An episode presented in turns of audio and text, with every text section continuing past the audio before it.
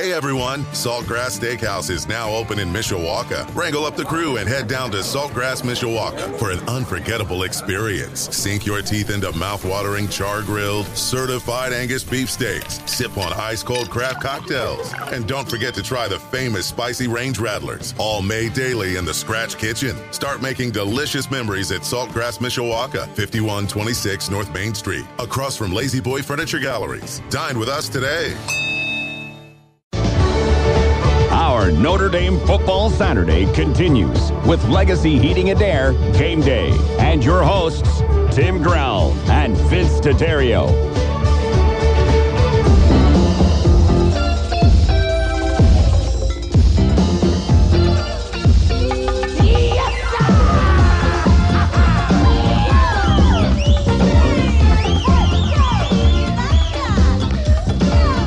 And our team is hot. You're fighting Irish, having a great month of November. Hoping to extend that as we go out to the West Coast for another away game. It is the final game of the season, regular season, that is. And it's the final game day show of the regular season. It's the Irish versus the Cardinals. Kickoff just after 4 p.m. this afternoon. The Irish look to be the on, only the second team in Notre Dame's storied history to have double digit wins in three consecutive seasons, joining Lou Holtz. Who would have thought that after the debacle in Michigan? We haven't won out there in Palo Alto, though, since 2007. So we got a lot to play for, including a spot in the Camping World Bowl in Orlando. And Vince and I hope to have a show for that uh, game too. Good morning, Vince. How was Turkey Day for you? Turkey Day was great. It was uh, obviously family and uh, lots of food, so uh, very happy. And then got to watch the Bears, which was great. You Yes. know, and uh, got they beat the Lions, which I've got family that uh, are Michigan people, so uh, that was even better because they were in the same room to to watch uh, them their team lose, and my team beat them, so it was good. And uh, how was yours? I, I know Uh, you were busy. Mine, mine was good too. we shoot everybody at our house about six thirty, and then started packing, and then we moved yesterday. So yeah, whirlwind, whirlwind. So everything's on, everything's on the fly and stuff. Um, talking about somebody hot, that kind of like the Irish, um, and that turned their season around after Michigan. Your quarterback for the Bears, Trubisky. Well- what happened all of a sudden? Every dog has his day, right? so it, it was uh, it was- it was great to see. Don't get me wrong. I mean, he he played well, and his receivers made plays for him. And uh, I honestly, I thought uh, the kid on the other side, Blough from Purdue, I thought he Yeah. played very very well, especially that 75 yard touchdowns uh, pass, the, the second professional pass of his life. Where do you go from there? Man, I tell you what. So I thought he played really, really well. Um, so I mean, it was a good game. It was uh, an epic pillow fight between two teams that should be a lot better than they are. But hey, that's okay.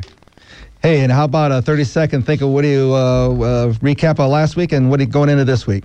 Well, obviously the defense is playing at another level, which is fantastic. Um, I think. Obviously, every time you talk about something good about this team, you have to say, "Well, besides the Michigan game." Yes. Um, but besides the Michigan game, I, I thought that Clark Lea has done an amazing job with this defense. He has them ready. Um, they don't show the same thing twice. I, I thought the defensive front played very, very well. Uh, the starters, the backups, all of the above.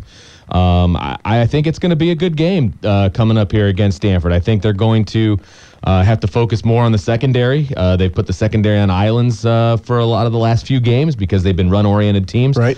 Stanford's not your normal Stanford. They're not a run-oriented team really this year. They're they're going to throw it around the yard a little bit. And, that's your uh, second string quarterback doing all that throwing around. Correct, but he was a five star. So Yes, I mean, he he's was. he's uh, he's the real deal. So, but he's got a great arm, and he's going to spread it out to uh, his receiving core, where you know you've got a bunch of really good guys, but nobody that's really great. But I think that makes you even more dangerous because you know the options are pretty limitless. So. Uh, it, it's, it should be a, uh, an interesting game for Notre Dame tonight. And I hear rain out there, and we know what happened last time in rain this season. So let's not uh, point. let's not go down go down that. So let let's get started here. And actually, I was just looking on here. We got a couple tie-ins to your Bears too. Actually, That's right. Second guest played for the Bears, and our first guest played for the Bears after a great career um, at uh, Notre Dame and a and a, uh, a stellar career in at other teams in the NFL.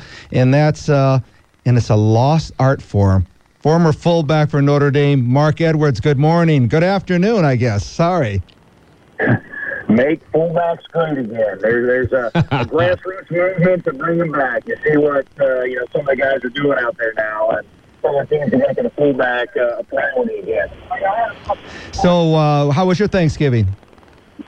Uh, absolutely wonderful. My two daughters, I got two daughters in college now. One at the University of Kentucky, and one at the Florida State. That one hurts a little bit, but uh, they were they're, they're, they were both home for Thanksgiving. The whole family was there, so uh, it was it was great and heartwarming. Hey, so Mark, we are talking and kind of joking there about fullback, but you were fantastic at fullback.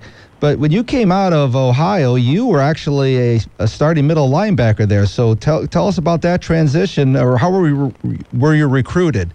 Recruited for a different Uh, position, or You know, I, I, I was recruited uh, early on more as a linebacker. I played both ways in high school, kicked, punted, return kicks, did a little bit of everything.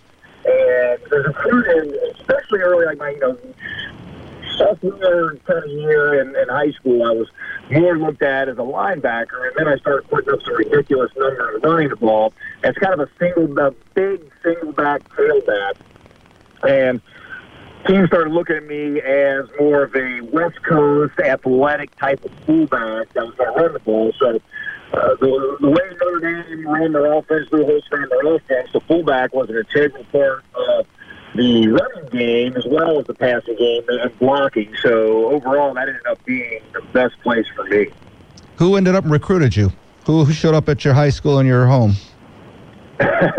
a guy named Ron Cooper, uh, who was the DB coach for Notre Dame back then. Tony Yelovich was also the uh, recruiting coordinator at that time, the coach of tight ends. And obviously, uh, you know, uh, Coach Holtz uh, recruited me quite a bit, and this is my hometown as well. So, talk a little bit about your time at Notre Dame. I mean, uh, something that stuck out to you. Obviously, you know, what people don't know is you you were one of the guys carried off the field after one of your games. So, I think we need to get that out there. and Maybe get a movie deal in your future. Well, I, I always joke, and actually I don't joke. I'm, I'm dead serious about this, but everybody talks about Rudy being the first carried off, and you know, the legend is I was the second carried off at the USC game my junior year.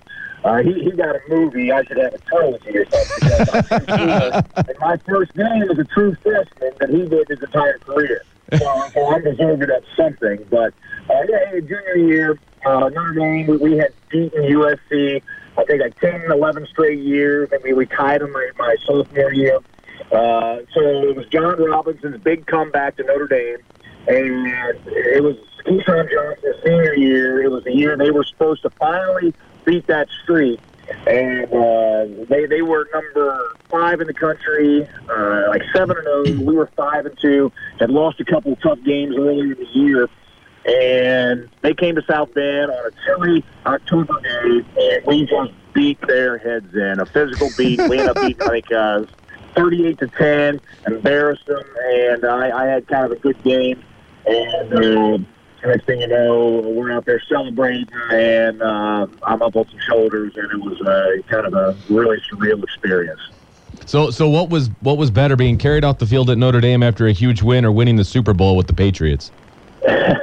well, I, I, I, I should have had a ring in 1993 at Notre Dame when we lost. We beat Florida State. That's right. BC, and then after all the bowl games shook out, everybody felt so bad for poor Bobby Bowden that he never won his national title.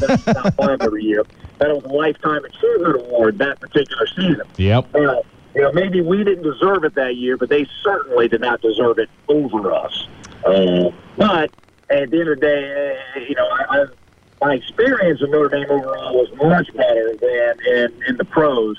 But that individual Super Bowl win was bigger than any win I had in college for sure. I, I, I proudly sport, sport that uh, Patriots 2001 Super Bowl ring uh, quite often, and uh, very, very proud, very lucky and fortunate that I was in the right place at the right time to win that, uh, that first ring with the Patriots. Yeah, that ring's a car- conversation starter, isn't it? and you, know, you walk into a restaurant and the entire restaurant sees it. Yes. Uh, and, and the interesting thing is, know, that was the first one. You know, 2001 season, the Super Bowl was 2002, February 2002, obviously. Uh, but the one they just recently won is the, the, the size of it is literally twice the size of the one I have. The one I have is absolutely ridiculously large. So uh, Super Bowl rings just getting bigger and bigger. Uh, they're almost the point we can't wear them anymore. You, you have to stay in shape just to just just to keep the thing to raise your hand up and stuff. That's, that's right. Yeah, yeah, yeah. Guys usually wear on the right hand. The right bicep's a little bigger than the left bicep. This is the Legacy Heating and Air Game Day Show on WSBT. We're talking with football with former Irish fullback uh, Mark Edwards. You played with a lot of notable names at Notre Dame too: uh, Autry Denson, Lee Becton, Derrick Mayes, Ron Powlus. So to be uh, selected as a team captain in uh, 1995 had to be quite an honor. Uh, my, my, senior year, well, I, I guess I was selected in 1995, but uh, yeah, for the 96 season, my senior year.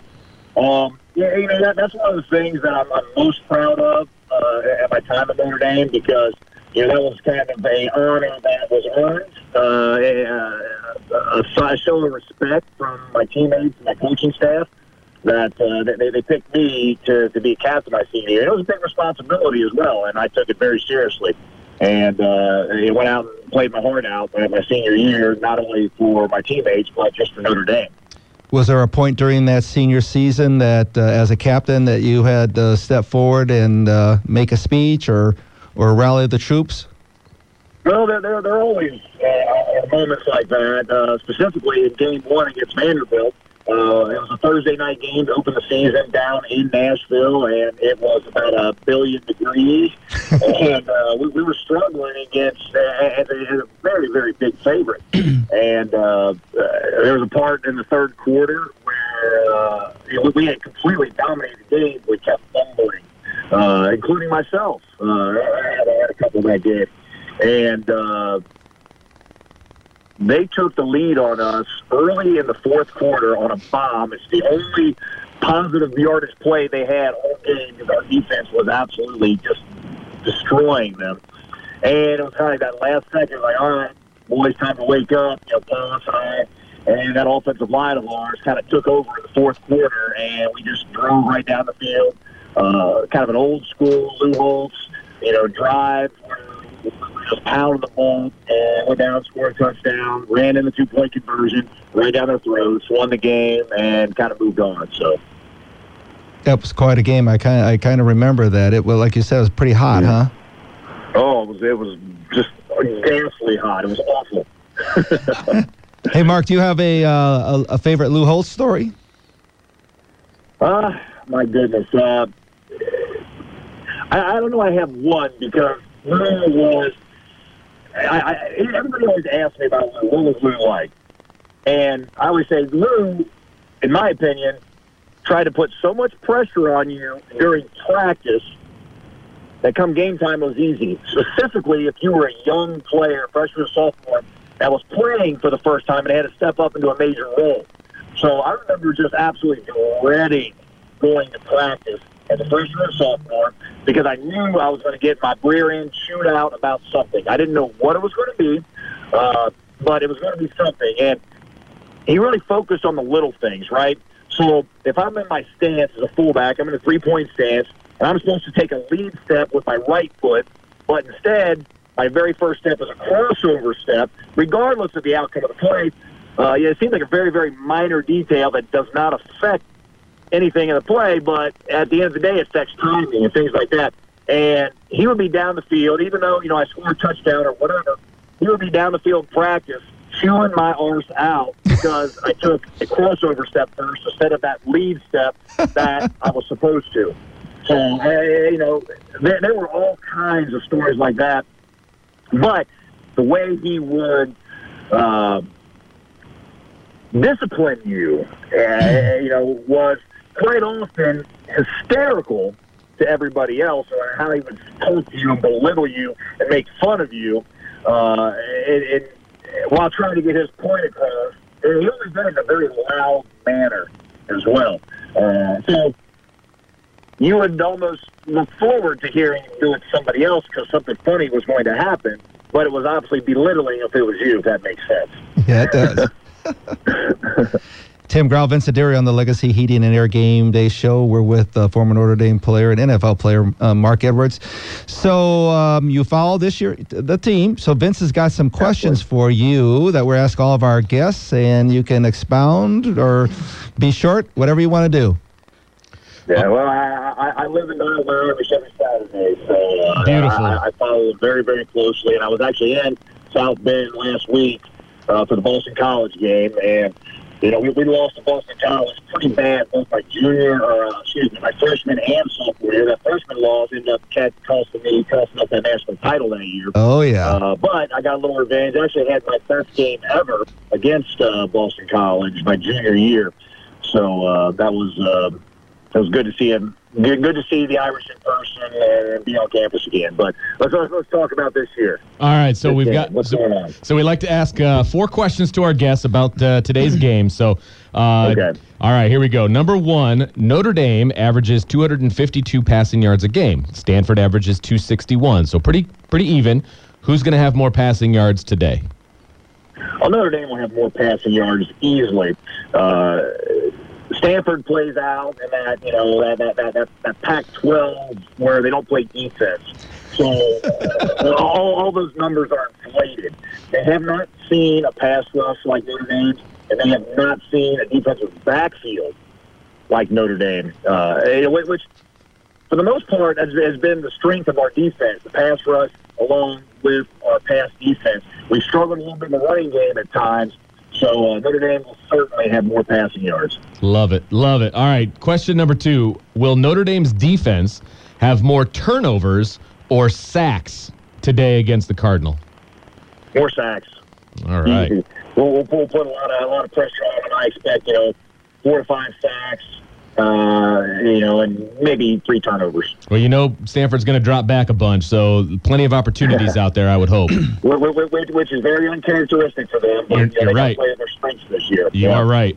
All right, third question. Which is more likely to happen? Ian Book completes 68% of his passes, or he's the leading rusher in the game for Notre Dame? Uh, you know, I, I- I do this thing uh, on fan media where I, uh, it's kind of like a social uh, media site for sports, right? Mhm. And I always talk about the game uh, after the game's over.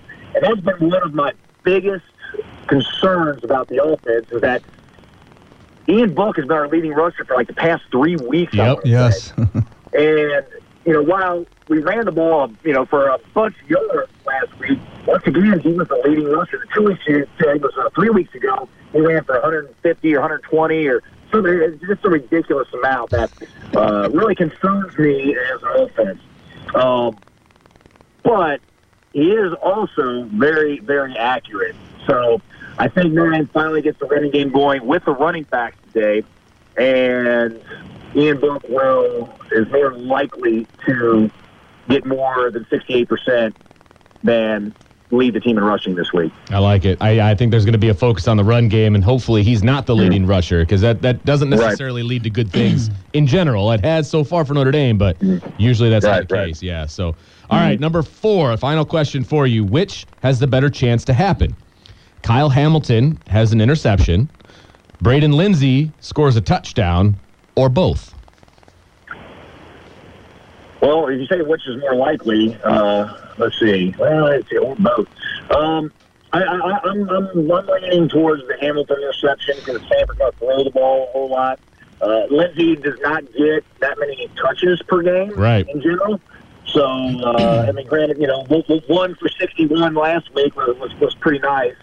Uh, that long run. Oh yeah. But, uh, but yeah, I, I think uh, Hamilton is, is a ball hawk back there, and uh, that that's more likely to happen. He just covers so much ground playing out there uh, in center Well, field. hey, you know what? It, it doesn't hurt when uh, you're you're a long, lanky uh, safety like that. That's right. He looks like more like a shooting guard out there. It's pretty impressive.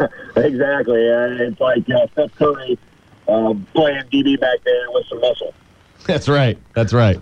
Hey, Mark, we appreciate you taking the time today to uh, join the show. Always great to spend some time and, and talk some Notre Dame football with you. And we hope you have a good uh, time watching the game today. I don't know if you, uh, when you raise that hand to drink, you uh, must take two hands with that ring, that, that, that uh, Super Bowl ring on there, but do the best you can. Well, and, and maybe some uh, some adult beverages enjoyed uh, as I'm lifting that chalice uh, full of uh, you know, nectar of the gods. The. So, All right. Well, thanks again, and go Irish. You bet. Go Irish, guys. Thank you. From the WSBT studio in Mishawaka, this is a Legacy Heating and Air Game Day show. We'll be right back with Consensus All American Chris Zorich.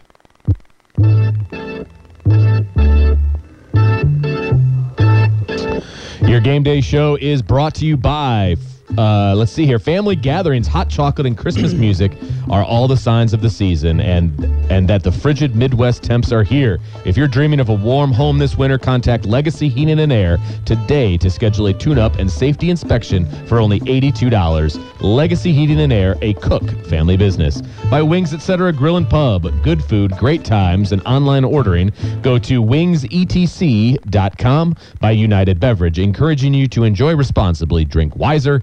The Skillet, dreaming of a stress-free Christmas dinner with work associates or friends. Well, dream no more. Turn to the Skillet for your holiday catering this year. Call the Skillet for your no fret, no mess holiday catering at 574 234 6069. By the Food Bank of Northern Indiana. Together, we can stop hunger. Learn more at feedindiana.org and by your State Farm agent, Tim Growl. For all your insurance needs, go ahead and call Tim at 232 9981. This is the Legacy Heating and Air Game Day show on WSBT. And our uh, next guest was a consensus All American in 1989. In 1990, Lombardi Award winner in 1990. He played for Vince's uh, Chicago Bears or whatever. And I'm going to ask him something here in Santana right there. I don't know why. I just had this picture of our next guest. I wonder what he'd be if he was to be dancing to that on Dancing with the Stars, how he would do. And that would be Chris Zorich. Chris, how are you doing today? Well, talk about a great intro. I, I, I kind of like that. So, can you see yourself on Dancing with the Stars? Uh, probably not. I probably I have like five left feet, so that probably won't happen. I have no idea why that just stuck in my mind here in Santana. I'm thinking, well, I wonder if Chris Chris would be a dancer. I don't know, but apparently you might be a Dance with the Stars fan. You know, I don't ever watch it. I guess I read about it. I don't ever watch it. but I'm a big football fan. I've been a fan of yours for years. Man, we go back to the varsity clubs. You're being on the varsity club show uh, there in person years uh, Yeah. years ago, Yep. and then Oh, we yeah. talked a couple years ago uh, uh, on the phone too. So we're glad to have you have you back. Let's just we'll go backwards later on, but current assessment of the Irish right now from you. I'm excited. Um, obviously, we, we we had some opportunities. Um, they wanted getting away from us, but you know, I'm I'm of that type of individual where you know, hey, after the game's over, you got to forget about it because you have another one coming up. I mean, would would I would like us being defeated? Absolutely. Uh, I think the Michigan game was a fluke. Uh, they looked like they weren't um, just into the game at all, offense or defense, and and so it was frustrating to watch that game. But um, I mean, I'm I I am excited about uh, what bowl games they'll be going to, but more importantly, they have, they have to beat a, a good Stanford team. You know, you talk about that Michigan game, what kind of did to uh, our season, and that's I think that's right, Vince. What's holding us down in the in the rankings and stuff? Everybody just looks at the size of it. If it would have been a close game, you know, a little little Right. differently. Right. Uh, but you had a lot of close games, or a number of close games in your '88 championship season. I mean, that that season could have turned around on, on a, uh, any number of those close games. Uh, as a matter of fact, it was the very first game. Um, if, if not for Reggie Ho, we would, you know, I wouldn't be a national champion. And and um, you know, there's a fumble here, fumble there, interception there. Um, I miss I miss field goal there, but you know, it was interesting. I was uh, listening to your interview with Mark, and and he was exactly right. You, know, games were easy. You know, it was practices that were the hardest. And I could remember being in those situations where the games were close, but knowing that we were going to win. I mean, we just had a type of attitude, and that's good and bad. Um, I say it's good because that's that's the attitude you're supposed to have going into a game, knowing you're not, you're you're not going to lose. The bad part is, I don't think we really enjoyed, or at least I didn't really enjoy the type of success we had when I was there because I assumed we were going to win a national championship every year. And so, you know, my, my sophomore year we won it. We lost one game my junior year, and that was just expected of us. And so it's not till like uh, now I'm 50 years old. I'm old and I'm an old crotchety old man that I like really enjoy it. You know. You, had a lot of uh, players. Uh, let's see, Todd Lyght, Rick Mirer, Michael Stonebreaker, you know, the Rocket. I mean, you had all a lot of different names. I, I, I can, I guess, going into practice at, at that time. Do you guys have any perception of, um, uh, like I said, how successful or that you were playing with the, yeah, f- you know, future NFL players like yourself? I mean, was that even on your mind as you were playing in those some of those? Oh no, no. I mean, we knew we we we we had great great players, great talent, um, and that's why it was so easy for us. That's why, you know, we went in every game expecting to win, and and you know that's one of the reasons why we played so tough against Miami uh, back in '88, right? Because the years before that they just blew Notre Dame out and it was so interesting. That's I think that's really was one of my favorite games because we had a chance to kind of prove who we were uh, to not only to Miami but to the nation that that we weren't going to back down to anyone, and we weren't going to accept you know a 58-0 loss or whatever.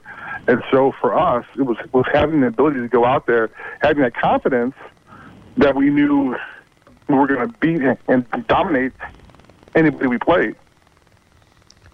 So, Chris, uh, you know, we always like to, to ask guys about uh, their recruitment and kind of how that went down and, and if they had any other schools they were looking at and, and who came to visit uh, from the coaching staff and things like that. How, would, how did your recruitment go? Well, the first, and, and I've said this a lot of times. If you hear, it, if you've heard this, I apologize. But when uh, Coach Schottenheimer, he was a linebacker coach from the University of Notre Dame, when he came to my school uh, at the end of my junior year, um, he asked me how I'd like to attend the University of Notre Dame, and I was like, you know, hey, I'd love to go, but my mom doesn't like to fly. and he was like, "What do you mean?" So now, just mind you, for those folks who, who don't know anything about me, high school was literally 90 miles away from South Bend, Indiana. Right. For those Right. folks who are in Chicago are traveling from Chicago to South Bend, I'm on a toll road, right? Right. So the guy goes, "What do you mean your mom doesn't like to fly?" And I said, "Well, there's no there's, there's no way my mom would fly to France to see me play." and he looked at me like, "What? What are you talking about?" I was like, "Well, you guys are in France. You got the hunchback guy in the church, right?" and I know he was like, "Oh my lord, what the hell do we have here?" Yeah. And he was like, "Well, no, we're only nine miles away." I was like, "Really?" But you know, I grew up in a neighborhood where I mean, no one ever ever went to college. It was a big deal if you graduated from high school. So I I knew nothing. As a matter of fact, my I remember the first letter I got. And it was from Indiana State, the Sycamores, mm-hmm. sure. and they said, you know, hey, you know, we'd like to offer you a scholarship. And I called them back and I said, hey, I'll take it. and they were like, well, uh, thanks, but you might be getting some more. And I'm like, no, but you're the first one. And they're like, just hold on a little great. bit. So I, I thought that was hilarious. It is. It is. Prior to the Irish and Cardinals game at 4 p.m. today, this is the Legacy Heating and Air Game Day show on WSBT. We're with uh, Consensus All American uh, Chris Zorich. Chris, we, last week we had on uh, Cor- Corey Mays, a fair, fairly current uh, player from Chicago, and we had Peter Schivarelli on. Of course, you know him from in the 60s yeah. and early 70s playing stuff too. I know it's uh, the proximity and and uh, predominantly a lot of uh, Catholic in Chicago, so that helps it. But good players just really come out of Chicago. So uh, tell us about Chicago football land. Well, I am a very firm believer in that. I think we have the best football in the country. Uh, forget about Texas, forget about Florida. You know, we got hardworking blue collar folks in the Chicago area, and I think that I'm not, I'm not a great uh, evaluator of talent, but Lou, I think Lou Holtz was. And his second year, his full year, he had the opportunity to recruit. Um, he recruited like 500 people from Chicago. It was, it was hilarious. um, a whole bunch of guys from St. Rita and St. Lawrence. Um, so he really knew what he was looking for. And when you look at Coach Holtz's roster, he always had at least four or five, maybe about five or six guys from the Chicago area. Um, I know when I was on the team, uh, George Streeter uh, came from Julian. Uh, we had John Foley at St. Rita, Stance McGowan. I mean, you know, it there were a bunch of kids from Chicago. And not only was it great, obviously, we're only 90 miles away, but I thought it was great in a sense where, you know, we have that, that blue collar mentality. And for me, it was about proving myself. And I can remember my freshman year, I'll never forget this. Um, Ricky Watters talked the most smack of every, anybody I've ever met. I heard that before. and he was he was he was just John John just talking talking talking, and finally I was like, dude, shut up. He was like, well, hey, this is what this is what we do from Pittsburgh, and I'm like, Pittsburgh, you know, and I'm thinking like Pittsburgh, you know, Mike Ditka, Right. uh, really really blue collar. And here gets this guy talking about a smack. So you know, I was like, man, where are you coming from? Then we had um, Pat Terrell from uh, the Florida area. We had Todd Lyght from Michigan, who again, kind of that Midwestern blue collar Right. thing. So you know, it it was just great to have um, a lot of representation from the folks from Chicago and also the Midwest area. So, Chris, I got to ask you. Uh, obviously, for, for Senior Day last week, Notre Dame donned the 1988 uh, throwback uniforms. What, what were your thoughts yeah, on and those? they won. It That's- because. They won big. That's, and I'll tell you what, I, I, from everybody that I've talked to, they like those jerseys that they wore last week better than the ones they normally wear. There you go. And you, you have a chance to blow some folks up, so why not? There you I go. mean, it, it was awesome seeing that. And, and I talked to a lot of guys from the, from the 88 team, and we're all kind of laughing and joking about it. And, and um, they were they were making a comment saying, wouldn't that be cool if uh, who wore number 50 came out there with a with a half jersey? I was like, that would be funny. He, he would probably get kicked out, though. Yeah, that's right. I think they've changed the rule, but I don't think that uniforms looked as good if they weren't half cut like they used to be, man. Hey, I, I agree. Absolutely agree. You know, I need a, I need that that fat stomach showing. You know, that's right. There's an intimidation factor, man, when it came to the half jerseys. especially when we were playing in November and it was freezing and there was snow on the ground and I'm rolling around there with a with a half shirt. Tim Ground Vincentaria on the Legacy Heating and Air Game Day Show with uh, Chris Zorich. Chris, uh, you got a heads up on this because you were listening to the Mark Edwards interview. So Vince is going to hit you with our fast four questions. All right, Chris. the same question. Well, we like to see how you guys fall, you know. We're, we're going to ask the same questions of ourselves a little later. So, uh, all right. Oh So, my God! Come on, man, be original. Damn. all right. So you uh, you you know what's coming. So here we go. So Notre Dame averages 252 in the air. Stanford averages 261. Who has more passing yards today? Really? Come on, Notre Dame. Come on. Okay. There Next. you go. Come on, man. Really? Come on. Hit him with love those, hit him with those, and you can come. You can make one up at the end there. There we go. All right. So will, will the uh, the Notre Dame defense have more turnovers or sacks? And I think I know where you're going to go with this one against uh, Stanford. Well, okay, it was funny because I, you know, I heard uh, uh, Mark and he was like, "Oh, sacks for sure," which you know, as a D lineman, absolutely. But, but, I would much rather have caused a turnover or you know, intercepted, fumble, whatever it was, yeah. because that that helps your momentum more. So obviously, I'd like that. But a sack get a chance to like rip somebody's head off, which I obviously enjoy. so I'm kind of torn between the fact that I would love to have a sack, or they should have more sacks versus having more turnovers. But at the end, I want to say turnovers because now, as a, as a former college administrator, um, you know, I, I understand how important that stuff is. They are. Turnovers are crucial, no doubt, about especially for momentum, like you mentioned. I like that. All right, so which was more likely to happen? Ian Book completes 68% of his passes, or he's the leading rusher in the game? I'm hoping for passing because although I, I, I love to crunch quarterbacks when they're running. I get very fearful Sure. um, that folks get injured. So obviously, more passes. All right, very good. Last one. Which has a better chance to happen? Kyle Hamilton with an interception, Braden Lenzy with a touchdown, or both? Well, I'm going to go defense. So I, I want an interception and maybe a pick six. I think would be awesome. There you go. Now, finally, a score prediction from you. Okay, so, so now this is the original one, right? Yeah, yeah, it's about as original as I'm going to get, I guess. score prediction for you. What do you got?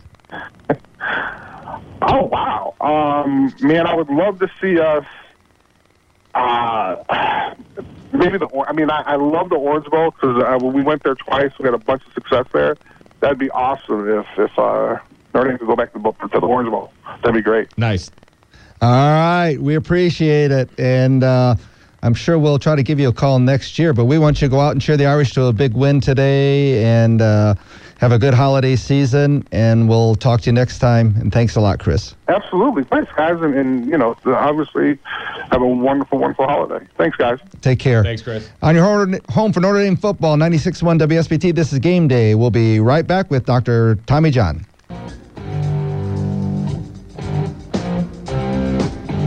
This Christmas season, let Fisher's Tips and Chips cater your work or your family holiday event.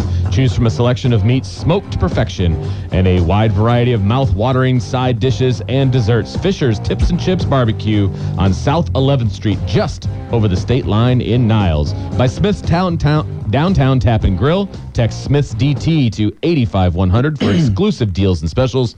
By Mega Liquor and Smoke with dozens of locations in Indiana and Michigan. You're never far from your Mega Liquor and Smoke. By Leck Leitner Door. At Leck Leitner, we open all the right doors. Kyle's Auto Repair. A dead battery is no fun. Have yours tested at Kyle's, Lincoln Way East in Mishawaka.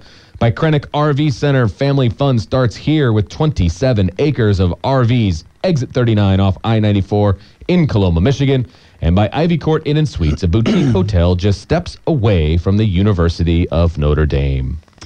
And we're going to spend a few moments here and kind of change things up. We're going to be speaking uh, with the operator of the Tommy John Performance and Healing Center out of San Diego, also author of The Unprepared American Athlete, and that's Dr. Tommy John. Doctor, How are we welcome. doing, guys? We're doing great. How about you? Excellent. I'm trying to withstand the the downpour in uh, Louisville, Kentucky. Trying to stay dry. Oh, well, and you're from San Diego, right? So this is unusual for you to go through a downpour. Exactly, but I did a lot of preparation and training in Chicago for 14 years to realize how to handle that. So uh, I'm all right now. You got it.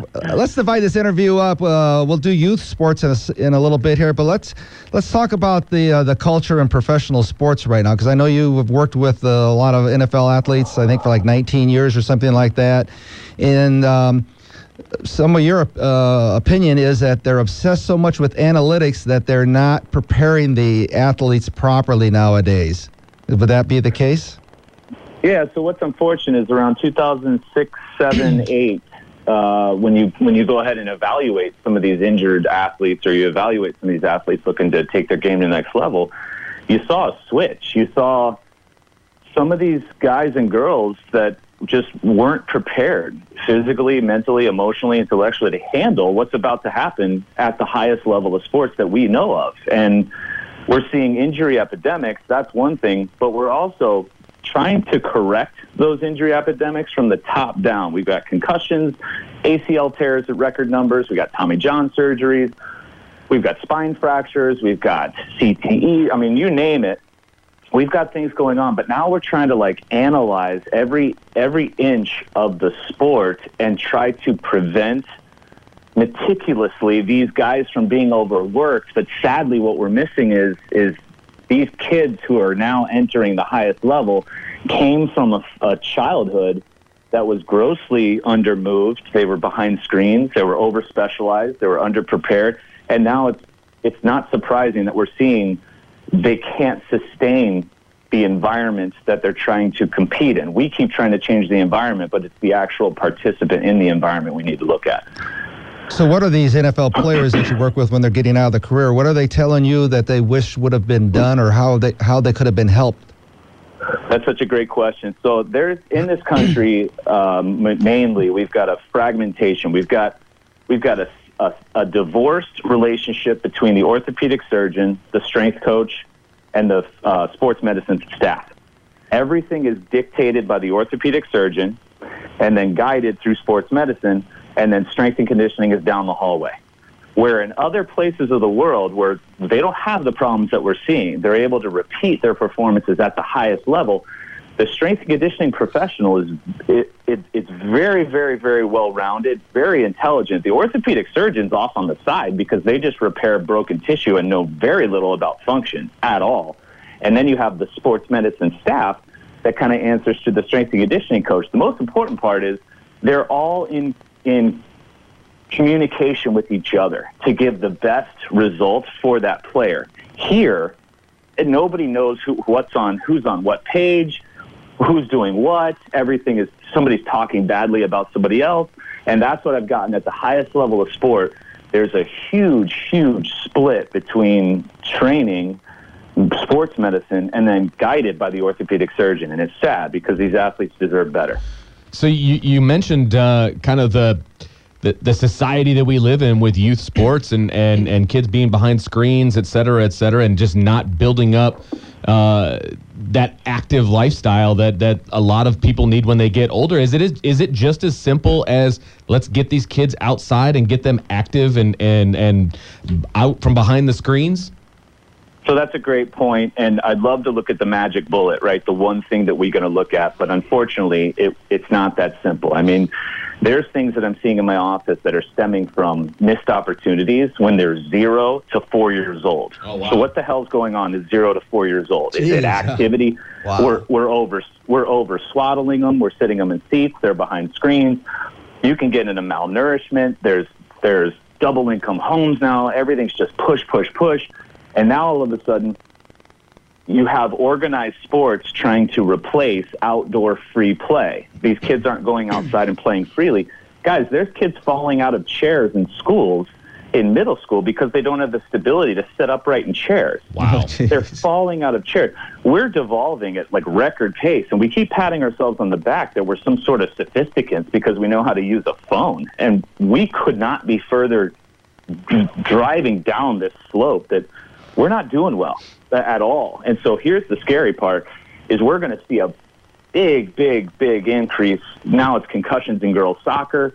Now there's mental health situations where kids are being medicated for anxiety and depression because they can't perform in sport. Guys, they can't sustain anything, let alone sports. So we we're on the cusp of something that's very, very gross and very big, and it's going to get much worse before it gets better.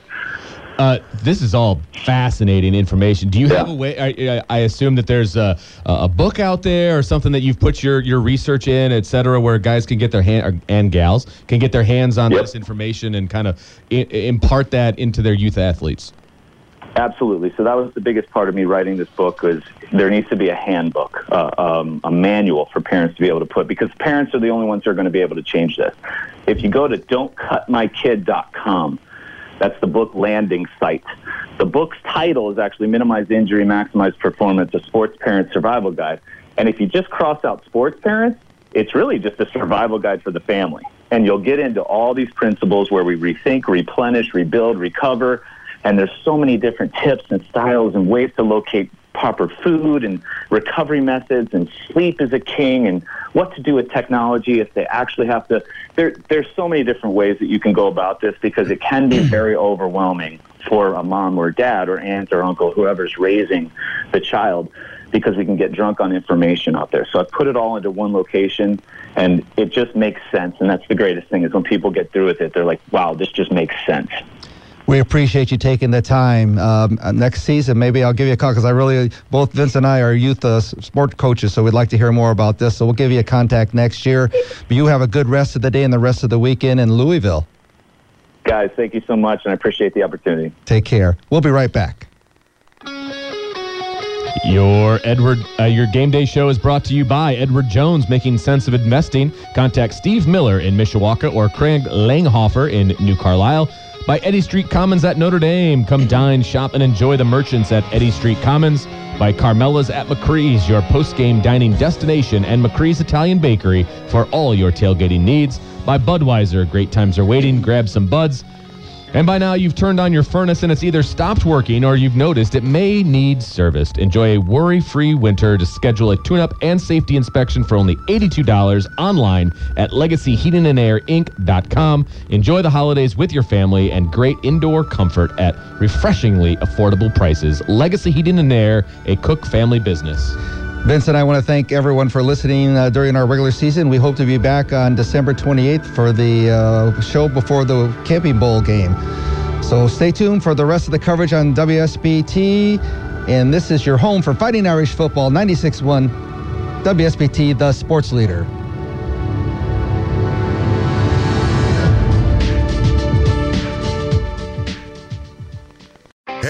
Everyone, Saltgrass Steakhouse is now open in Mishawaka. Wrangle up the crew and head down to Saltgrass Mishawaka for an unforgettable experience. Sink your teeth into mouth-watering char-grilled, certified Angus beef steaks. Sip on ice-cold craft cocktails. And don't forget to try the famous spicy range rattlers, all made daily in the Scratch Kitchen. Start making delicious memories at Saltgrass Mishawaka, 5126 North Main Street, across from La-Z-Boy Furniture Galleries. Dine with us today.